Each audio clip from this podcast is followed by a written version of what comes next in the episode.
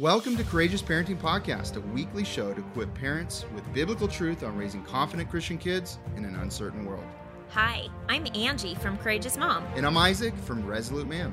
We've been married for 21 years and have seen the fruit from raising our eight kids biblically based on the raw truth found in the Bible. We can no longer let the culture win the hearts of children. Too many children from Christian families are walking away from their faith by age 18. And it doesn't have to be this way. It shouldn't be this way. Join us as we start an important conversation about effective parenting in the following world. Welcome back to the podcast. Hey, everybody. This is part two of prepping with a biblical mindset for uncertain times. So, very relevant topic, very important. And uh, uh, like a lot of things, we don't want to go too deep into one ditch or another. In fact, we don't want to be in any ditches. We want to find that balance. Mm-hmm. Uh, and I think there needs to be a balance talked about here. And if you joined us in part one, which by the way, this episode does stand alone, all of our series stand alone and have valuable content in each part of them. Mm-hmm. But uh, if you haven't checked out part one, check it out after you listen to this episode because uh, it's really good. We talked about. We talked about many things, but primarily spiritually preparing your mind and your kids' minds for uncertain times. Which that's the most important thing. If you any other part of prepping and you miss that one, you just kind of missed it. Uh, yeah, I mean, truly, we're now. So Isaac said that there's a balance to be had, and it's between the concept of um, of being content and in what you have, and also being prepared and thinking about the future and having vision, biblical vision about what God's word says has to happen in order for the end to come eventually. Yeah. And we shared a lot of stories, and also our the other point of uh, part one was resourcefulness. Not only developing more resourcefulness as uh, parents, but also mm-hmm. modeling mm-hmm. resourcefulness and teaching your kids how to be resourceful mm-hmm. uh, in these uncertain times. And you know, we used a table saw example and lots of different things. So you should go check that out. The power of books for a whole different reason, uh, and building mm-hmm. your library. So some of those things you can go check that out in part one if you haven't already. If you've already checked it out, you're ready for part two, uh, which we're going to talk about. We promised we're going to give our list. That's right. And it's not a com- you know it's it's not maybe a, a complete, complete list. list. We're not like expert preppers or anything like that. No, no. But these are things that God has put on our heart. Other people have shared with us. Uh, we've felt prompted to do uh, to be mm-hmm. practically preparing, uh, just so that we can take care of our family and our mm-hmm. jurisdictions mm-hmm. well and be a blessing to others. Shall we need to be? That's right. So before we dive into our list, yeah, you and I were talking after we finished the first um, episode or the first part of this um, two part series. And we were talking about the term uncertain times, mm-hmm. which when we first actually started the Courageous Parenting Ministry, which is equipping confident Christian kids for an uncertain world, we didn't think, I mean, we were thinking about uncertain times as in like multi generational. Um, obviously, we've been in end time since Jesus left. Are we all discipling our children? This concept, right? Of those kinds of uncertain times. But the truth is, is there's a different kind of uncertain times that everyone experiences. Meaning, guess what? Sometimes you don't always know when you're going to lose a job.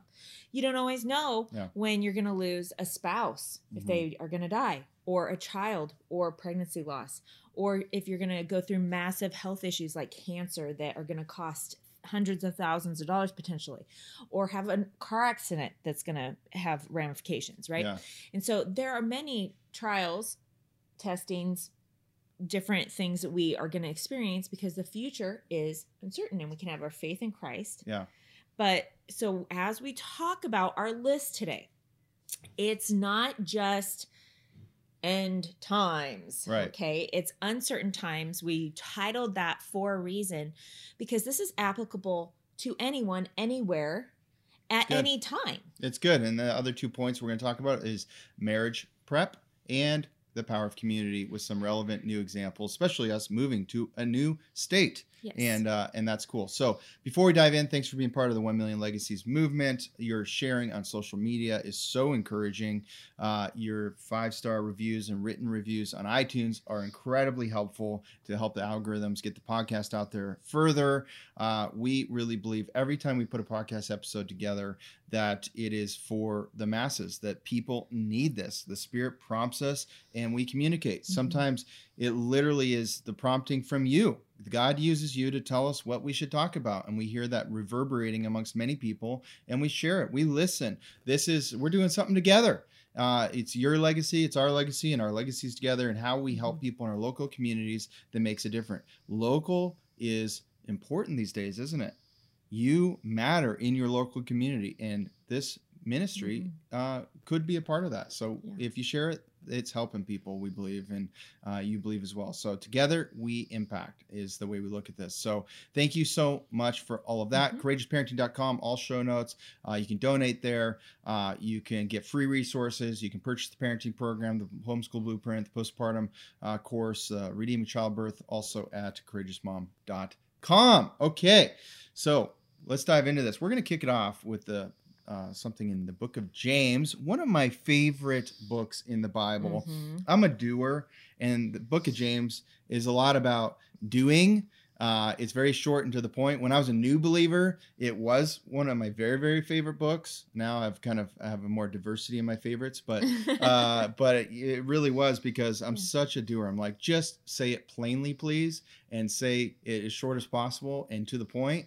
That's me and uh, I like this. Okay, so here's the plain, to the point book of James. Count it all joy, my brothers, when you meet trials of various kinds, for you know that the testing of your faith produces steadfastness, and let steadfastness have its full effect, that you may be perfect and complete, lacking nothing. I just love how much is said there in a short period, uh, short sentence, couple sentences. Very good. so this is a you know if you were listening a few minutes ago then you heard um, me sharing about how uncertain times is reflective in two different categories there's uncertain times meaning end times right yeah. the end um, since jesus left and we now have the holy spirit here with us to guide us um, activated in those who follow Jesus.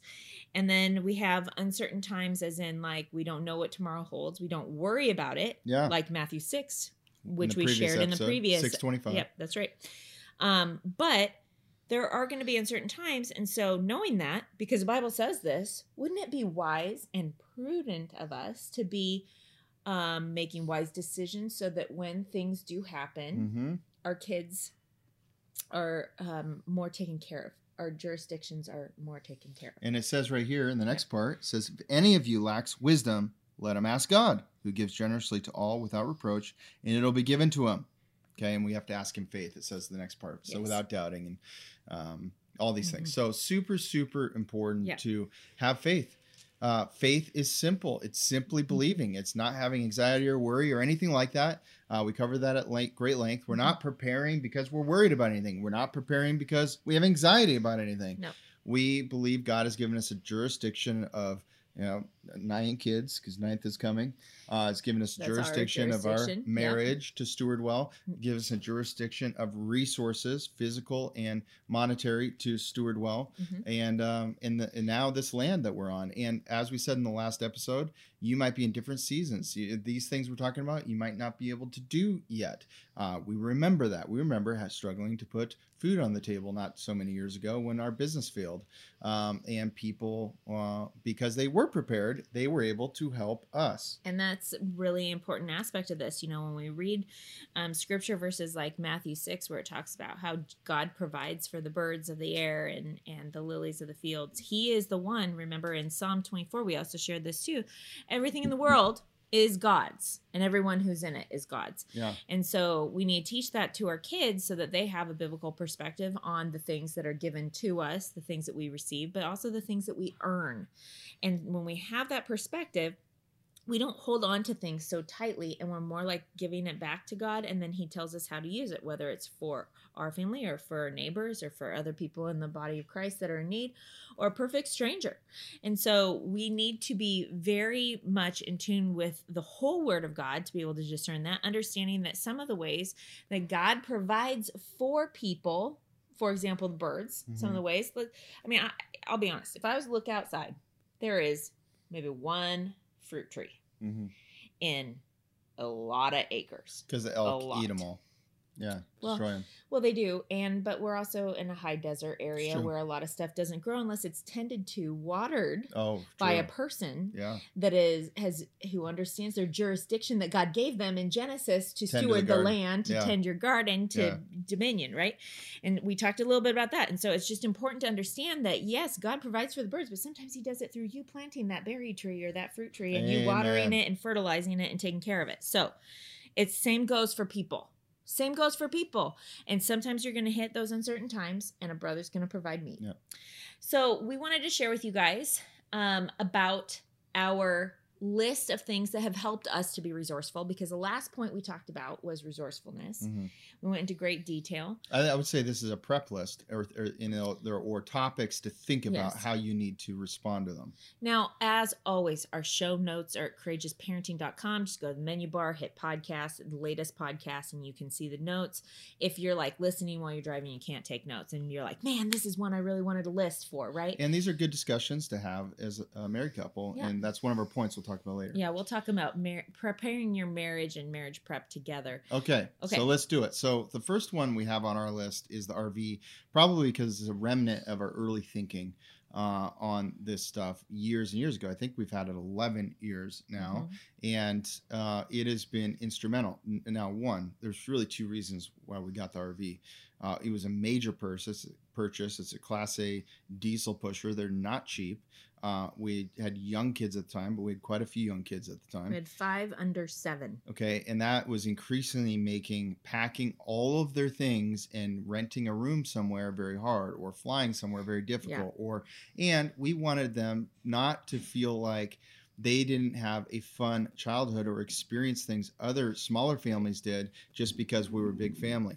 We didn't want them to not want to also have a big family if that's what God called them to, uh, Mhm. because they had this belief that well you can do more when you have a smaller family. So we wanted to just burst that bubble, Bubble. right away, and RV actually freed us to be able to actually do so many things and not be limited by the size of our family. And we were able to, so we also bought it because it was um, during a time just before writing Redeeming Childbirth. I was about to start speaking at different conferences, and we would pile everybody into the Yeah. RV and go to homeschool conference, and I would speak. It was a ministry tool for lots of different reasons, and we drove it uh, our family to LA when I was giving a Mhm. talk in the business world right. at a major speech, and Which was a huge mission, like mini mission trip with a lot of kids because people in that organization were younger, yeah, and we were really one of very few amount of couples that was married let alone also had kids and many kids and so it was a huge testimony to be able to be there with our children and for them to see we, dad and we believe it had a lot of impact. So,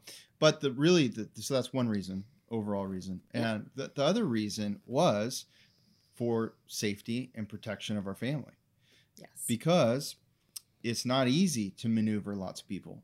Um, it's not easy to use uh, air transportation, especially if they require vaccines or things like that. Uh, we were thinking along some of these lines back Mhm. then, and we're like, we really want to have more ability to jump up and go if we need to and house our family.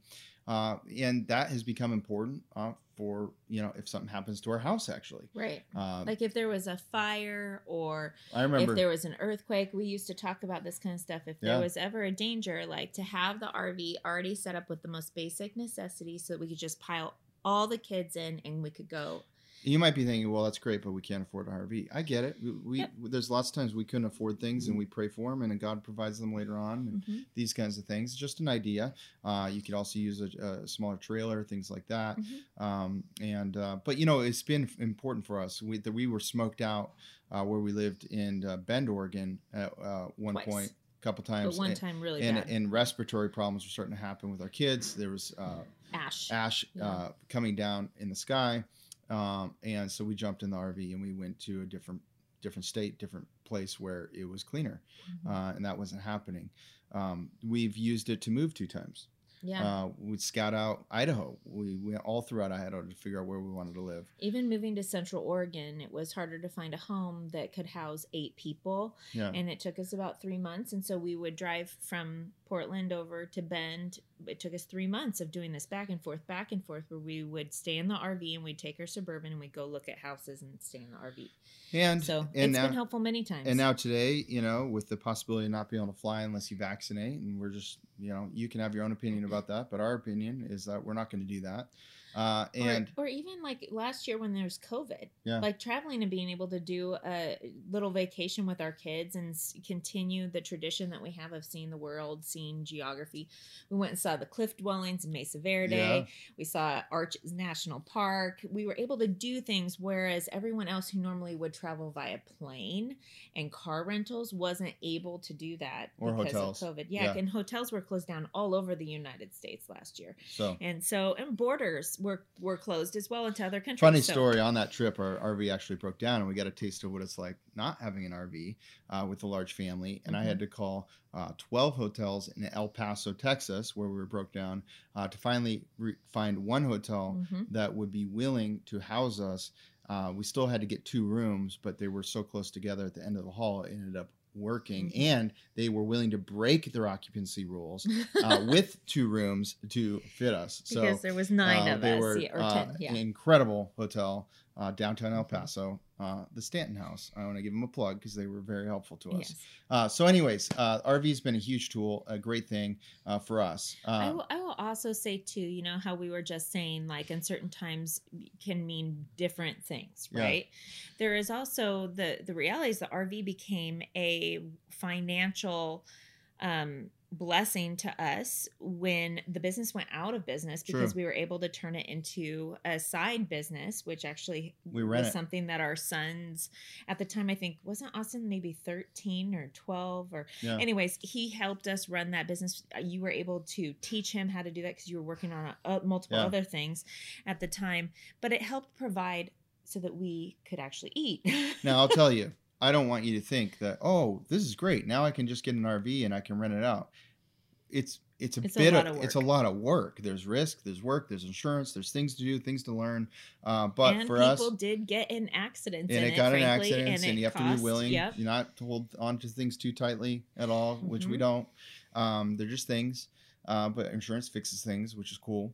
But yeah, you you have to you have to be you know learn those things, and we did, and it, it helped us be able to buy food literally. Uh, Yes, so it became a tool yeah. to buy food for us. Um, freezers, you know, um, extra freezers, something to think about. that's something that um, I think the first time that we had like a like an abnormal amount of freezers. I mean, maybe not for our size family. It was when we lived in Damascus. We had three freezers out in the garage, and then we also had our fridge and freezer combo that was in the house, and then we had a fridge and freezer combo also in the garage because we had chickens and we needed the extra fridge for that. We had we would get a half of a heifer, we'd get a quarter of a hog, get a bunch of chickens, and then of course we'd get fish from your dad a lot to 150 pounds of, of So- tilapia, and we would be ready for about a year. So having bulk, how Yeah. long can you go without relying on things in a store? Because remember, in most places, uh, stores have about three to four days worth of groceries uh, that will last without trucks delivering more. right. Does that make sense? So if if, if trucks get delayed, if uh, transportation gets delayed for whatever reason, there's like three or four days worth of stuff there. Right. And so that's kind of boggles the mind, doesn't it? How much they go through. But um, you should Well, have. and in an epidemic like what we experienced, all places were limiting how many, um, how much meat you could buy. For example, I remember going to Costco um, in May, and each membership was limited to two types of meat, and you could only get one chicken. You could only get one package of chicken. or two which dozen eggs. Well, well, actually, it was one. It It, was got one. down to one dozen eggs, which I, I'm s- I'm sorry, Doesn't work for like it breakfast. doesn't work for our family when you have seven sons or six, seven men in the family. We have seven men and and two daughters, and then myself, and we're all eating. That's ten people to feed. I remember that, and I remember going to Walmart, and there were literally like three dozen eggs even left. yeah, And I remember, you know, grabbing. I was so tempted to break the rules, but then I knew uh, everybody was just gonna like freak out on me. Uh, even though we had, so it doesn't matter how many kids we have. It doesn't matter that people don't one know dozen eggs take everyone in wouldn't even feed our family for breakfast. Yeah. It just doesn't matter. It would be deemed unfair, And so I grabbed my one dozen Mm-hmm. and, and left. And I just remember thinking, mm, that's not going to happen again. We're going to make sure that doesn't happen as soon as we can. And it's taken Mhm. us a while. We're just now getting our chicken coop going and these and kinds they of things. won't lay right away But, but, they'll lay in like four or five months but the reality is though guys th- these are the things that we're talking about regarding uncertain times like you don't want to be caught in a place where you're called as a parent to provide for your family right god is going to take care of you but mm-hmm. if you have warning ahead of time are you just going to stay there like if you know a mm-hmm. fire is coming towards your home are you just going to stay in your home and let it burn or are you going to get in your car and you're going to evacuate your home with your kids or right? preemptively dig a ditch and cut down anything that could burn between you and the fire. I mean, yeah, there's all kinds of things. There, we could go on and on with examples. The reality is, is we shouldn't just be sitting inactive when we could be active. So what can you do? in a thing. way to Yeah. be prepared. And so having extra freezers for that is important. But people might actually go, okay, but what happens if you lose electricity? None of those freezers work. So let's talk about electricity. That's the big. That's a really big one.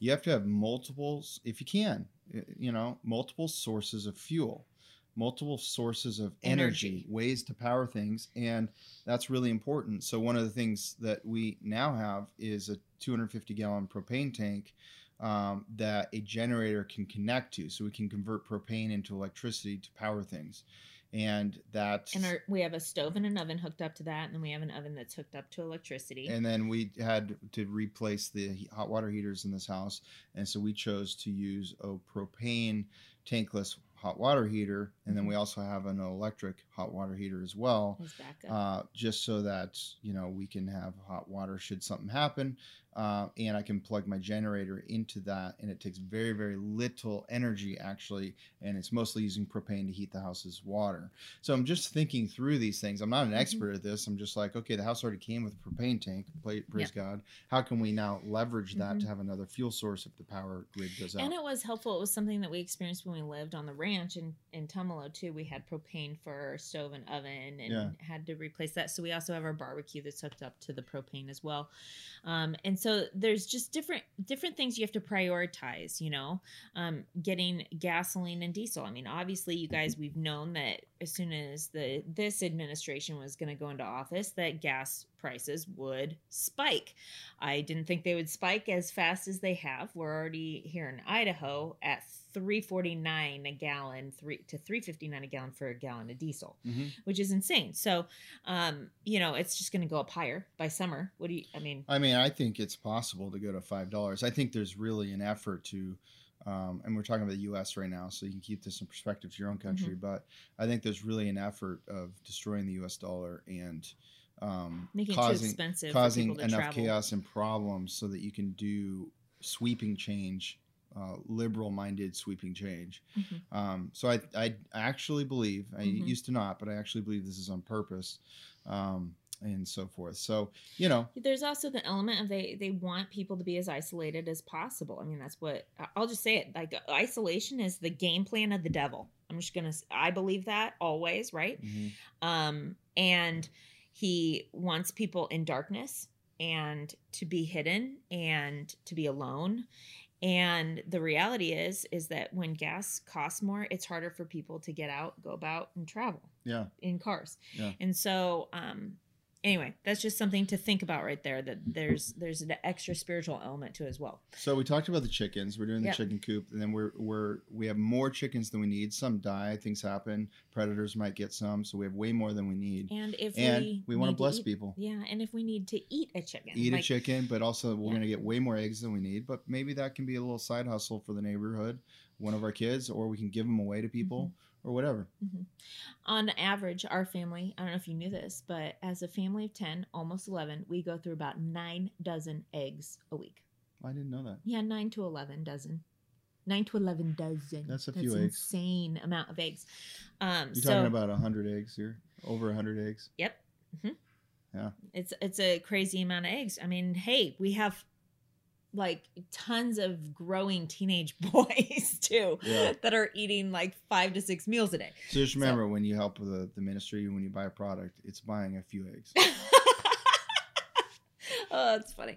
Anyway, so it's good to have chickens. There's nothing like fresh eggs, right, honey? Yeah. Yeah. So uh, another thing that we've done in the past that we have not started on this project. See, this is the thing, you guys. We are given a list, but we're not saying you have to do it all all right now. Yeah, it's not a. We are not doing We're it probably missing things. You know, we're not experts. Yeah, and we're not doing it all right now either. Yeah. We have to pick our battles and evaluate the season of life we're in. I'm going to be having the baby in June.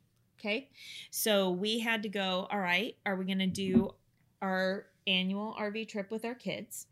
And if so, then we there's clearly no way we can do chickens, chicken coop, fixing the studio, and greenhouse garden and having somebody here to take care of all that while, While we're, we're- gone. While we're also remodeling the house. and yeah. so yeah, and and having a baby. it's a light remodel. It's like paint and trim and things like that for the most part. I will say he- they did a fantastic job on my master bathroom. Did you know I didn't have a shower? Anyways, so we share all that kind of stuff in our Instagram stories. You can go look at our highlights because I have one titled renovation. I have one uh, podcast studio. Yeah.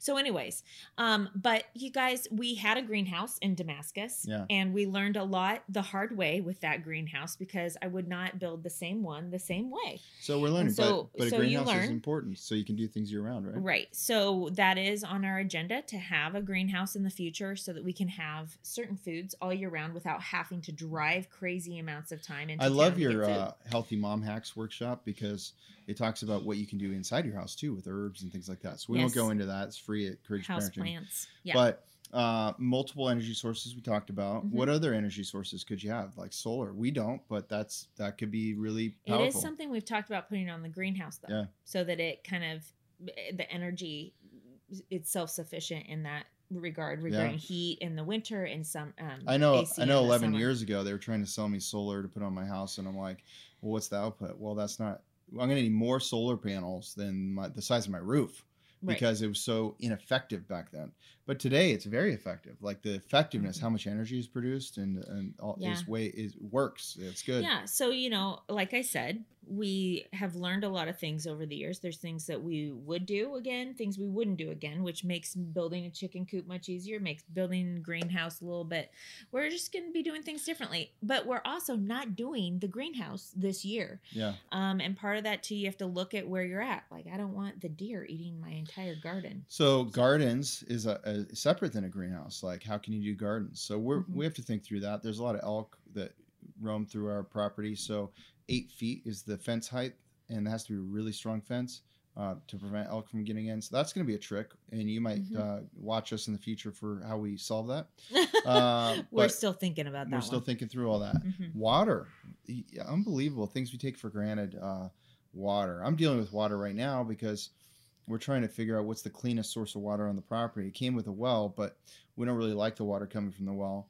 And there's natural springs in the area, Mhm. so I we dug a big hole and we found a natural, uh, what appears to be a natural spring with cleaner water. And then we found an unused well. We're going to test those waters. We're really trying to figure out what source Mhm. but then how do you power that source okay so if you if you have city water and electricity goes out well, How are you going to have water? how are you gonna have water it's something to think about uh, you can do tanks in your garage big tank and there's systems you can put in your garage to, for holding water uh, for example or Mhm. where is your local source and that you can go get water Mm-hmm. periodically for drinking and things like that um, you know but then it, you know what is the conditioning system that you need for water or you know what if what if you have to leave your house and you have to drink out of a, Mhm. a stream do you have something that filters stream water um, you know if you're jumping about hmm I think that water is one of those things that a lot of people just kind of take for granted and they just, you know, whatever, wherever they live, they just drink whatever they have, right? Mhm. Um, some people are becoming more aware. I know about 15, 16 years ago, visiting a naturopathic doctor, I started learning about um, alkalinity and acidity and body absorption of minerals and the necessary amounts of sodium and all that kind of stuff. And we had invested in a Kangen water machine because our water was not alkaline enough, right? And um, now we're in the opposite situation where we have such high alkalinity that we have to figure out how to bring it down. So, but this is the thing, you guys don't just not test your water. Yeah. Like it actually affects your health long term. Massive. And it affects your kids' health long term. And so these are things that, like, these are jurisdictions that we should be aware of because they actually have a huge effect on us. So, one of the things I'm doing because it's here is on this sh- more shallow well that's not being used. If the water tests well, I'm going to put a hand pump on it also. So, if electricity goes out, I run out of any kind of fuel to power a generator or anything, at the last resort, we can hand pump water like Little House on the Prairie days. and we're good to go. yeah. I want to take a moment and give you something for free if you haven't got it already is the date night one sheet. It is a beautiful document you can download that will has some key questions on it for your date night to just get in alignment about what's most important for your family. No matter what time of year, it's always important to recalibrate. You can get that by going to courageousparenting.com and subscribing to our mailing list. Um, also, you can get all of our show notes and everything at courageousparenting.com. And I also just want to share real quick about the Parenting Mentor Program. So many families are being transformed by going through this. Uh, it's the six week self paced program uh, with live engagement from us and even direct interaction. So if you want to join us, uh, here's a little bit more about it. You can find out more at courageousparenting.com. Steve and I realized that we were getting too comfortable with the world's vision of how to raise our children. What Angie and Isaac have done in creating this is literally phenomenal. This program provided awesome scripture based teachings and just some really great practical applications. This class has just really rocked my world. It has given me a vision for not just the different things that we might focus on as parents who are trying to raise our kids biblically, like how our kids are behaving or what we're doing with discipline, but also the things of the heart. We now have a game plan to how we want to raise our children. We have so many answers to the questions that have been in our mind. It's not just these hypothetical situations, or it's not just this, here's what I think you should do. It's, let me show you where in Scripture this is. Do your legacy a favor and yourself a favor and just do it. One of the best things that we've done this year, one of the best investments we've made this year, and I could not recommend it more. We're no longer fearing dark days ahead, but we're so excited to raise lights to be leaders for the next generation. So, you know, okay, that was quite a lot on water, but water is important. Um, you know, bulk food. This is a, a jurisdiction that I personally take on myself. Mm-hmm. Isaac is kind of manning up the water situation.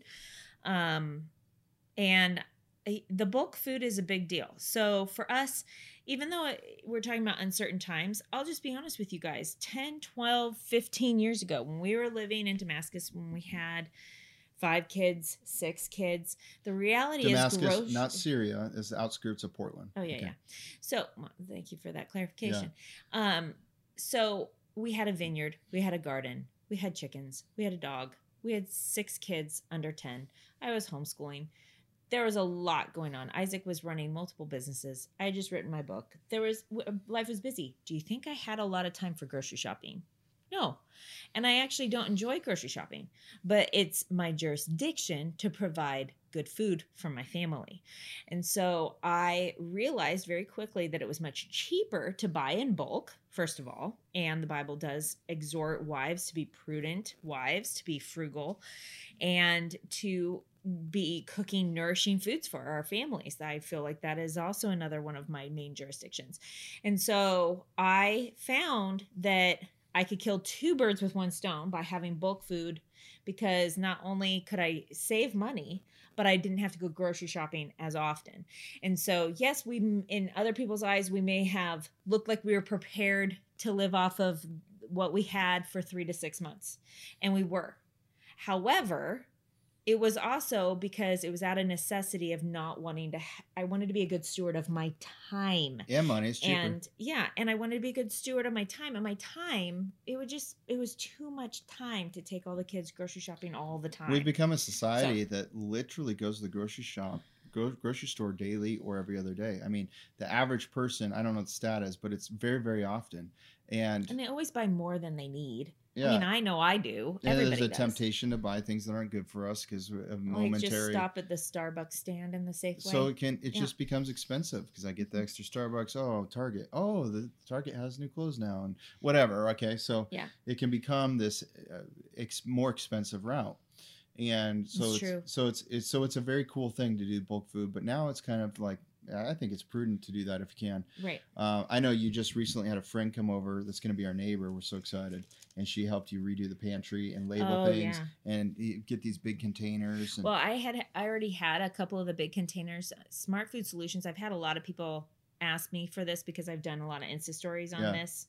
Also in a highlight on homemaking Yeah. and organization on my Instagram. But um you guys, label makers are revolutionary. yeah, And- thank you, and Stacy. Stacy brought Brady. over a label maker, and she was helping me to label things, which has made the unload of the groceries so much easier because that's something that we delegate to our kids. Mom does the shopping with a few of the bigger kids to help Mhm. with lifting, but then when we get home, the kids unload and put things away, and that would quickly disorganize any organization I had in my pantry. And so having a label maker actually made it so that we're kind of keeping We a are. certain amount it's of really well. organization, which is really good. Yeah. Um, but you guys, I just also wanted to share with you there's an aspect of being prepared regarding clothing. Okay. And this reminds me of Proverbs 31. So I just want to read a portion of Proverbs 31 with So you good. because eh, one of the things that we've done for clothing over the years, I know many of you already do this. It's like when you have a baby and the baby wears that zero to three month outfit maybe two times. You wash it and you put it in a Rubbermaid tub and you label it and you save it for the next baby, right? Mhm. I know we had boxes and boxes and boxes and boxes of everything labeled girls, boys, zero to three, zero to three. You know, like we saved so much money because this is reality. You can either buy something once or you can buy it four times, or in my case, nine times. Nine times, nine babies. Do you guys know when we first got married, I had my heart set on this crib and changing table. Mhm. And Isaac was like, Ange, we don't even have a kitchen table. At the time, we had a fold up table and fold up chairs because we were newlyweds. I didn't want to buy I- something cheap. I wanted to invest in something quality. So therefore, we didn't buy anything. So we just used what we had. It was like a ta- it was fold up chairs and a fold table Yeah. from the office, Yep. from the business we had. And that was our dining room table till we could afford it. But here I was about to have a baby, wanted a crib, but I didn't want to spend 150 to 200 dollars on a crib that could potentially break after the second baby if we had two you know if we had two. And so i found this really beautiful sleigh crib right? And i had read articles about how babies can't crawl out of them very easily and comparatively speaking and i had all this like i had my plan of how to convince isaac to let me have it. And one of them was this is a legacy heirloom piece for our family. And he just laughed but being the the the loving cherishing husband he is he let me buy this crib I'm and like- matching I think it was like twelve hundred dollars later, and while that might not seem a lot, we were that was like this beginning. was 21 years ago w- you guys it was a lot of money back I was a then. young yeah guy trying to provide, you know, and I just remember, whoa, that's a lot of money but he God, please provide more.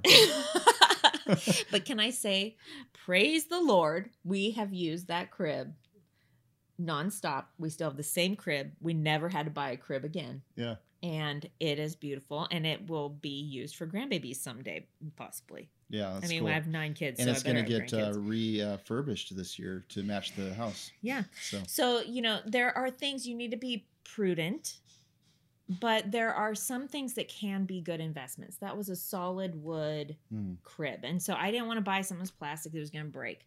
Um, but but in talking about clothes and saving things, there is this thing out there called this minimalist Mm. movement, right? And which is fun. and, and I'll be honest, there are biblical aspects to this. I have tried. I I also get rid of things. I declutter often. People who know me well know I'm always taking stuff and dropping things off at Salvation Armies and different places like that, or mission houses. And I love giving to people as well. Um, but there are certain things that it's like. Is this going to be a prudent investment for my family and I'm going to hang on to it? A minimalist would say, no, get rid of it. You just had a baby. Get rid of that crib. Mhm. Why are you hanging on to it? But I may have saved us tons of money Yeah. by having a nice crib and hanging on to it for 20 years. And all the clothes you've held on to, which right. is amazing. Because you can either buy clothes once or you can buy them, in my case, nine times. hand me downs to other kids. So here are here's Proverbs 31, okay? There there's the whole thing is actually very very encouraging. But at verse 10 it talks about the woman who fears the Lord, Okay, an excellent wife who can find. She is far more precious than jewels. Other translations say rubies. The heart of her husband trusts in her, and he will have no lack of gain. She does him good and not harm all the days of her life. She seeks wool and flax and works with willing hands. She is like the ships of merchant. She brings her food from afar. Do you think she just goes and gets um, a pound of fish, or do you think she goes and she gets like 50 pounds when she goes goes all the way to the merchant ships. She's probably buying bulk. She's not just go, walking long distance get one. Yeah. Okay. She rises while it is yet night and provides food for her household and portions for her maidens. She considers a field and buys it. With the fruit of her hands, she plants a vineyard. She dresses herself with strength and makes her arms strong. She perceives that her merchandise is profitable. Her lamp does not go out at night. She puts her hands to the distaff, and her hands hold the spindle. She opens her hand to the poor and reaches out her hands to the needy. She is not afraid of snow for her household for all her household are clothed in scarlet. So, of course, her trust is in the Lord. I mean, mm-hmm. this is a um, yeah. reflection of scarlet, the blood of the Lamb, and mm-hmm. she has her trust in Jesus. But she, so there's there's this, but she makes bed coverings for herself. Her clothing is fine linen, linen and purple. She's prepared, you guys. She's working hard. There's not even though she's trusting in God, she's fearing the Lord. That's what this whole thing is about. It just continues on and on she strength and dignity are her clothing. She laughs at the time to come. She laughs at no the time to come. There's no fear of the snow. There's no fear of what's happening because she fears the Lord. She believes what he says and she works hard at her jurisdictions. And I, am not going to continue because I could. It's yeah. quite a long um, passage, but you guys, it's encouraging in regards to this concept of what are our jurisdictions? Are we being prudent? Are we being frugal?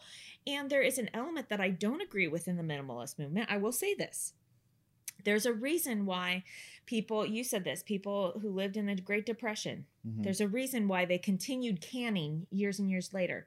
My great grandma was 94 when she died, and she started taking care of me in her 70s when I was a little girl. Mm-hmm. And she always had her cellar full of canned foods, and she had both an electric washing machine and dryer and she had a clothesline and she had a water basin and she taught me how to use those things because she thought they were worthwhile skills and she realized she grew up in the Great wow, Depression. Water basin.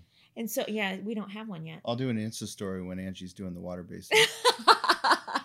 no, you I'm guys. Just kidding. She's never done no, it. I've not done it. I've Although I have wa- hand I've never, washed. I've never seen you do it. I will say the sink in our laundry room has that the oh, grinder right. thing on it, and I have had to use that on some of your painted clothes. Oh, that's true. But just to get stains out, hand washing. But my point is, you guys, there's a reason why they kept doing that. It was because it was being prepared. Yeah.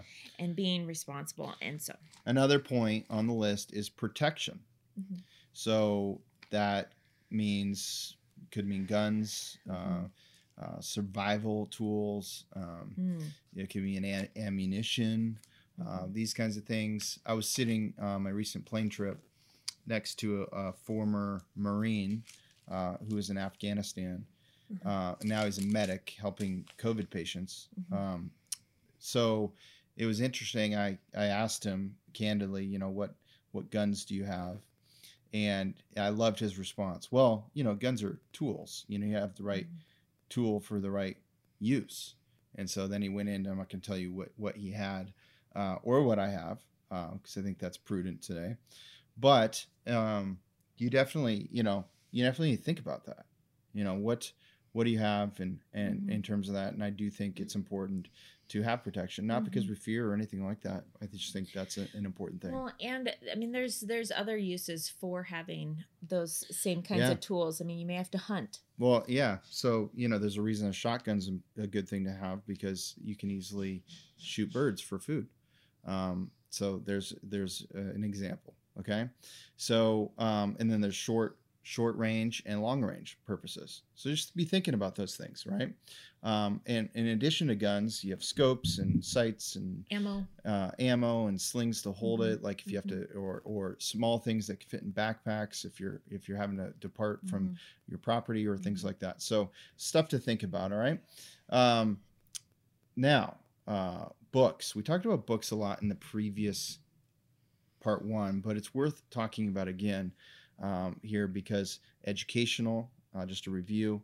Uh, got to have books you might not be able to get access to in the future uh, for your kids, history, things like that. Or even just um, biblical worldview, stuff that is taught from a biblical worldview versus a humanistic or a post Christian worldview, right? Um, even just a lot of books are written from worldviews that are very fascist and there's relativism and Mm-hmm. and all kinds of different philosophies and theories and y- you guys listen when when you're teaching your kids you want them to be founded on the word of god we went over this spiritual prepping massively for a long time in the previous Yeah. episode so you got to go listen to that this cannot is not a full message without that Amen. okay but when it comes to having curriculum teaching them things to have the biblical worldview is life transforming for your legacy for your kids faith for your grandkids faith. And so we cannot um, we we will not ever change our opinion. 21 years ago when you said hey books and food that's i will try my best to provide so you can get those things we started investing. And i will say there was a time you brought it up in the last pad- podcast where it was hard for you when it was a struggle to provide Mm. money for food, right? Well, praise God, we had already invested in good books because as far as homeschooling went, we had a huge plethora that We did. was ready for that uncertain time. So it didn't we didn't skip a beat when it came to homeschooling it and came to books, education. yeah. And I want that for you guys. And so as an older sister who's been homeschooling for over 20 years, I just I cannot um, encourage you enough to be wise in what you choose.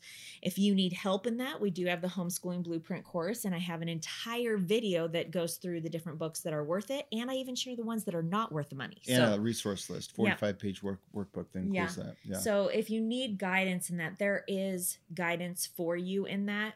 That's what I'm saying. Um, and and again, you can go to the courageous parenting for these show notes as well. Now, also skills is listed here on our list of developing these skills. That was also in the point in part Mhm. one of resourcefulness.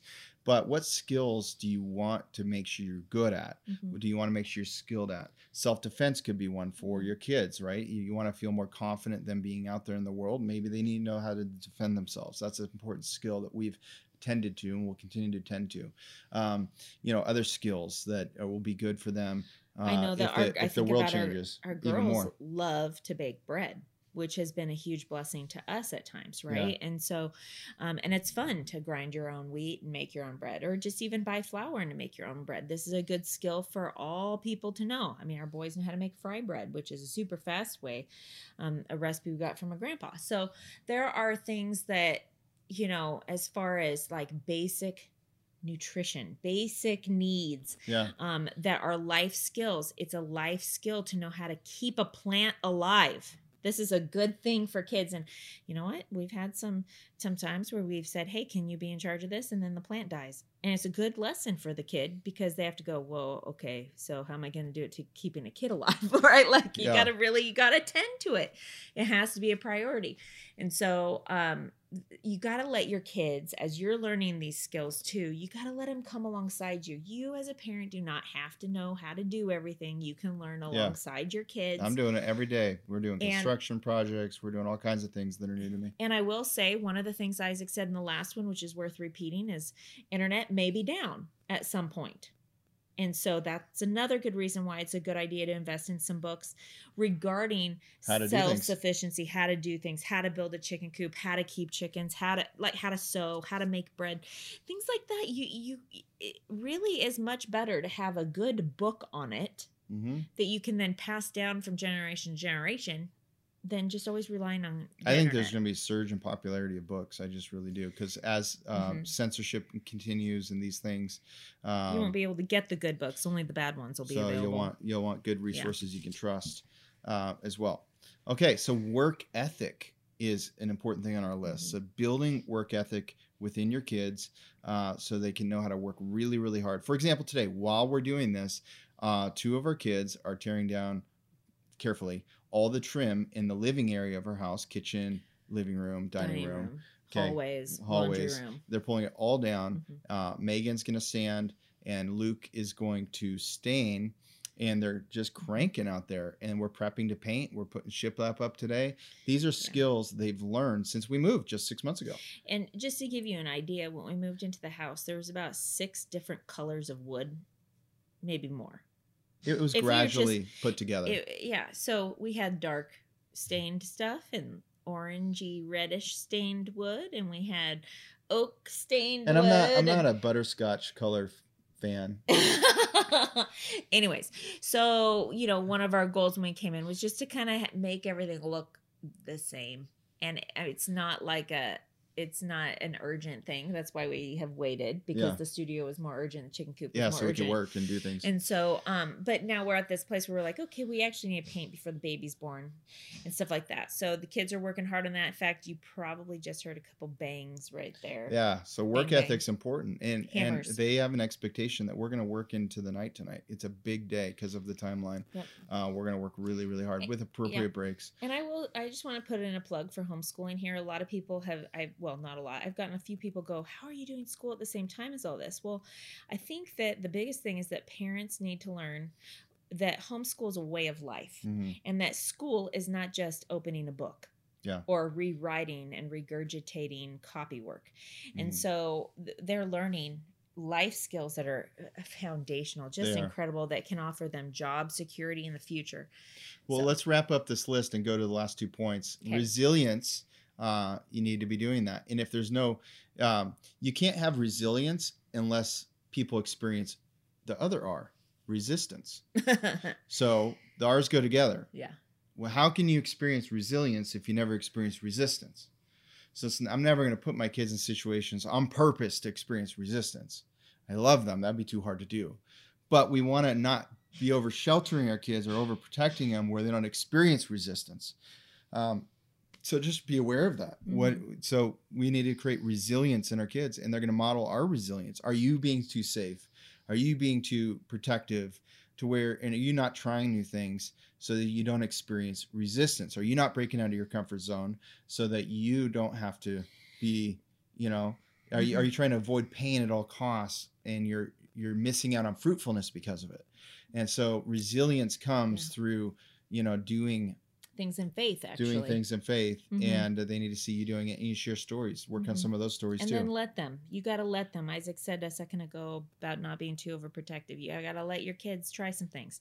So for me to just say, "Hey, Drew, let's uh, talk about some plans on the chicken coop," and for him to draw them out and do the measurements and talk about angles and all this stuff. I mean, he's doing math like crazy, and then to say, "Hey, yeah, buddy, I trust you. You can do this on your own," and he got so fired up. or then the trencher the not the little trencher the machine you ride on that digs a three foot hole okay i Yeah, started like a line, and i showed Mhm. him in about seven minutes and then he did it and i watched him for a little bit and then i had another kid out there with a the phone watching him to make sure he was safe to call me and then i went and did other things and he trenched a 200 foot uh, trench uh, with that trencher to lay electrical uh, wire. You know, yeah. he's, he's uh, 14. 14, So, yeah.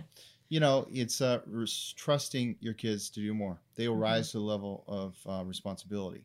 You judge that, Yeah. though. So another resource we've talked about that we did we kind of didn't mention it was wood, wood stove.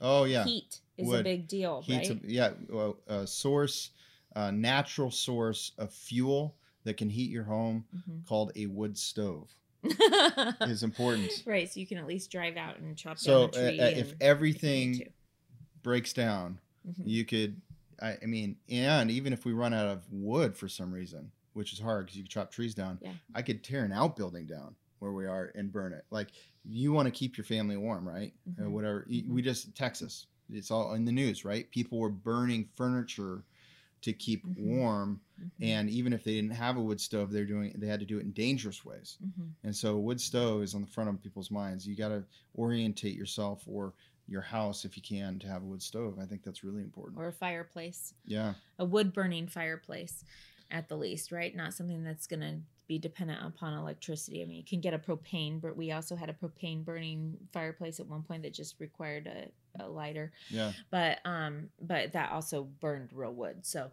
there are many options there it's not just a wood stove but the point is is be as efficient as possible be prepared be thinking ahead so so Isaac, you know, one of the questions that we've gotten, we've gotten two big questions. They are almost identical, but situations flip flopped in marriage, where sometimes the husband is like all gung ho, like I feel like we need to move, we need to be on land, or we or and or we need to prepare, and or I need another job.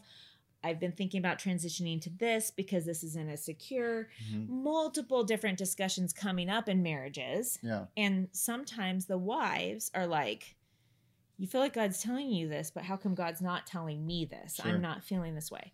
Or we've had the opposite happen as well, where I've, we've, I've gotten messages from wives, especially last March when um, it was hard to get a hold of things. Things were going out of stock, right? Vitamin C's out of stock, toilet paper was out of stock, eggs are limited to one dozen per family, chicken limited, all kinds of things are being limited. And they're like, weeks before that, we're having a conversation with their husband saying, I think we need to prepare and get some things. And the husband saying, I think you're crazy. I don't know what you're talking about, and doesn't support it. So she doesn't get prepared. Yeah. And then all of a sudden, the shelter in place happened, and people were caught off guard, and it was hard for them, right? Mhm. And so now there's like this tension potentially in the marriage because it's like, I saw this coming. Why didn't you listen to me? Or maybe there's there's this different stuff. So we wanted to bring these two very similar yet different because roles are swapped, Yeah. swapped, swip swapped. Um, marriage conversation up to you guys because ultimately it comes down to this. You are a team. You are a team. You are one Mhm. when you are married. And the jurisdictions, though there are different ways that your husband may be wired than you are, there are similar yet different jurisdictions in some regards, right? Especially if you're living biblical roles within marriage. Mhm. Sometimes there can be tension, okay? And so the first thing that I want to encourage wives and husbands is to be praying for the other spouse you absolutely 100% need to be praying for them to be in alignment with God's word and will. That is it. Because the reality is is we have gone back to scripture over and over again on this concept of prepping with a biblical mindset for uncertain times, which includes end times, but it also includes the fact that tomorrow you could lose a job or lose a home. You don't need to worry about those things, but you do need to realize your responsibility in caring for your family. We have gone through scripture. Now, So if you pray for Yeah. your spouse to be in alignment with God's word and will, they will come around. Now, this sometimes this comes down to a financial discussion because um, either there isn't enough resource, or in a lot of cases there is, but we have savings goals, and that should be on the list here. You should save if you can, or if you have are having a hard time save, what can you do to have savings uh, financially? Uh, super important. There was times where we did, times where we lost it all, and uh, but savings are important thing. Now, sometimes it's more about the hurting the savings goal, or it's like a game. Sometimes to the guys, sometimes to the wives too, of like, how can I get this to increase? So we don't want to use savings for some of these prep things. And I would say there's a balance. Like if if the spouse is being prompted that we needed to take care of something, the other Mhm. person should listen. And Mhm. even though God's not telling the other person, God might be telling the other spouse for a reason so you both understand. And and we should listen to each other and pay attention to that. Um, Hey, listen. and sometimes you use savings for these things. And I would say too, so there's a couple things as far as why is he telling me or why is he telling her and not me? Yeah. Okay, because it can go either way. The Holy Spirit's the one that disperses the gifts among the body for the edification of the whole. That also includes in marriage. hmm There sometimes God will in his goodness as a father tell one spouse or give wisdom or discernment to one for the protection of the whole family. Sometimes he does for both and they're Mhm. completely in alignment. Well, wouldn't that be awesome if that always happened that way? But it doesn't always happen that way, you guys. The reality is is sometimes sometimes uh, this is another aspect. Could be totally different. Mhm. There are some times where Isaac is actually just growing in the Lord, actually more than I am Mhm. and he's hearing from the lord in a different kind of way and maybe maybe i'm just really struggling And sometimes that's vice versa. Mhm. Or maybe it's not a struggle, maybe it's a distraction. Maybe it's too much on the plate, too overwhelmed. Guess what? The reality is is if the Holy Spirit wants your family to do something, he's going to he's going to speak through one of the two of you. You are one together. Okay, that's the first thing I want to say. The second thing is, as a parent, God is a good father to us. We are all his children. Mhm. And think about yourself as a parent now. Maybe you have twin 14 year olds, and one is just super athletic and they're in all these activities and sports and all these things, and they're overwhelmed. And there's no way that they could add one more thing to their schedule, but you really need help with something. But the other twin, the other twin has more time and actually enjoys the thing that you're looking for help on. Who are you going to go to? You're probably going to go to that twin Mhm. potentially, right? It's different kids in different seasons that might potentially become overwhelmed by something. I know that as a mom having many little kids at one time if if I was told by the Lord that that COVID was going to happen, I might have gotten overwhelmed, Mhm. right? But God actually showed Isaac before it, it was a big thing in America. He he was traveling and he realized, well, okay, different states are handling this, and we need to get some things because we have a large family. And if he would not have seen that and prompted me while he was out of town, I wouldn't have been able to get stuff just before we got COVID, because we did end up getting it once he came home, and it was a huge help to our family. I didn't know if it was a big deal or not, but I knew I know the human condition, and I knew that people would make it a big deal even if it wasn't, and if it was a big deal, they'd make it a big deal. So either way, I felt like it was going to be a Right. big deal. Right. Yeah. So uh, my point is though is that sometimes God in His goodness, He tells the one that can handle the message, hear it, and obey it right away. So, so- so communicate, trust each other, but it's hard to trust one of you if uh, you're not in the Word and you're not walking strong with God, and Yeah, that's yeah. understandable. But we still need to respect each other and work things Mhm. out. Um, Yeah. And the final uh, point is community. You know, we just moved recently, and um, you can build community wherever you're at. That's been a message we've been talking about Mhm, recently. mhm. Uh, it was really cool to go to this HOA meeting recently.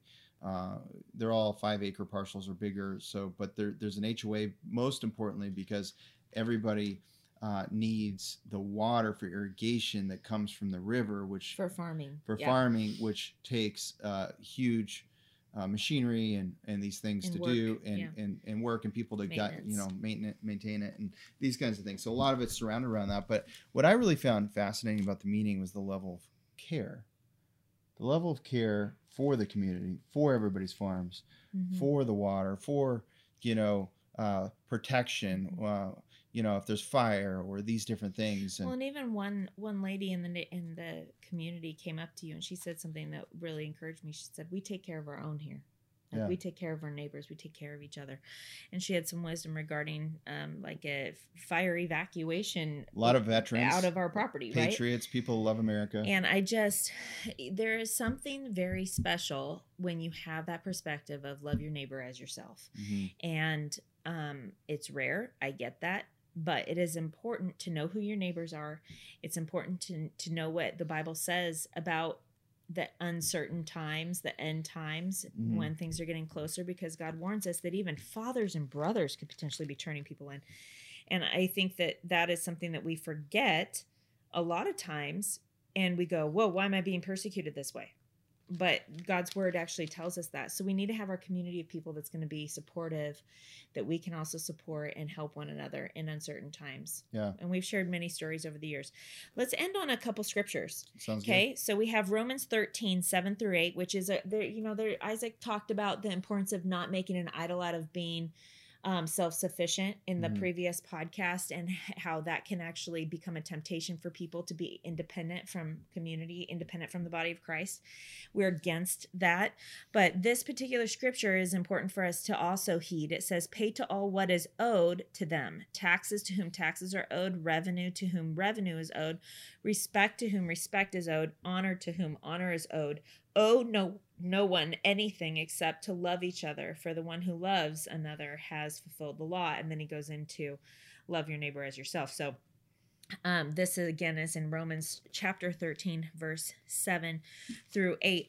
And, uh, you know, this is an important aspect. Like when you're pre- prepping, you need to evaluate like, who do you owe? Are you making wise choices? Don't go into debt to do these things. Mm-hmm. You're going to need to prioritize and make wise decisions as a married team, right? And then you start moving forward on your list of things. And remember that this all comes back to the Great Commission what you have as God's. It's not just for you, it's not just for your kids, it's also to model for your kids the Great Commission and utilizing these things that God has given you to have eternal impact, to be able to share the gospel. The minimalist thing is that is Christian is you don't want to have so much stuff that you don't have time to to deal with the eternal souls, right? Because the yeah. Great Commission is all about making disciples. It's about eternity. And I'm for that. But there's also an element of when you have something that you can share with someone else when they're in need, you that opens the door to be able to share the gospel. So we got to find a balance yeah. between the two, right? We don't want to be hoarding and but we and pack ratting, but we also don't want to be so minimalist that we have nothing to actually bless people with. And hey, don't be overwhelmed. There's a lot of stuff said here. Mm-hmm. Um, you know, what can you do? Uh, what are your first steps? uh, or the next step. And we're the same way. Yeah. We have our next step, which uh, right. You know we're working on. So uh, bless you guys, and uh, want to finish with one scripture. Yeah, there was just one that you actually wanted to share with the guys, just regarding the marriage. Um, just the concept of marriage is in First Timothy chapter five. That is right. We got it verse right here, eight. verses verse eight. But if anyone does not provide for his relatives, and especially for members of his household, he has denied the faith and is worse than an unbeliever. That unfortunately needs a little explanation. Um, so it's really important you understand there are seasons where we don't provide. Mm-hmm. I explained one of mine, and brothers came along.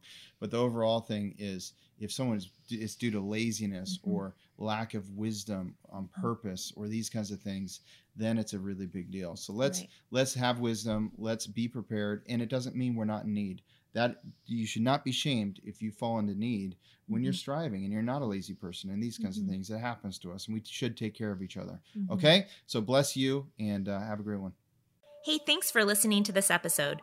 For more resources, go to courageousparenting and courageousmom.com for free online workshops, blog posts, and best selling courses. Also, we wanted to quickly tell you about our six week online parenting mentor program. Isaac and I created a powerful biblical curriculum. Here's how it works each week, we release a video with a downloadable parenting packet to make it easy for you to incorporate those teachings directly into your parenting. This is an incredible self paced program where we cover everything from obedience training to overcoming mistakes most Christians are making. But more than that, it's a supportive community. You'll have access to our private online group, live webcasts, and the Courageous Parenting text message line where Angie and I can send you weekly encouragements straight to your phone. If you're interested in joining our next online parenting mentor program, secure your spot now at courageousparenting.com. That's courageousparenting.com.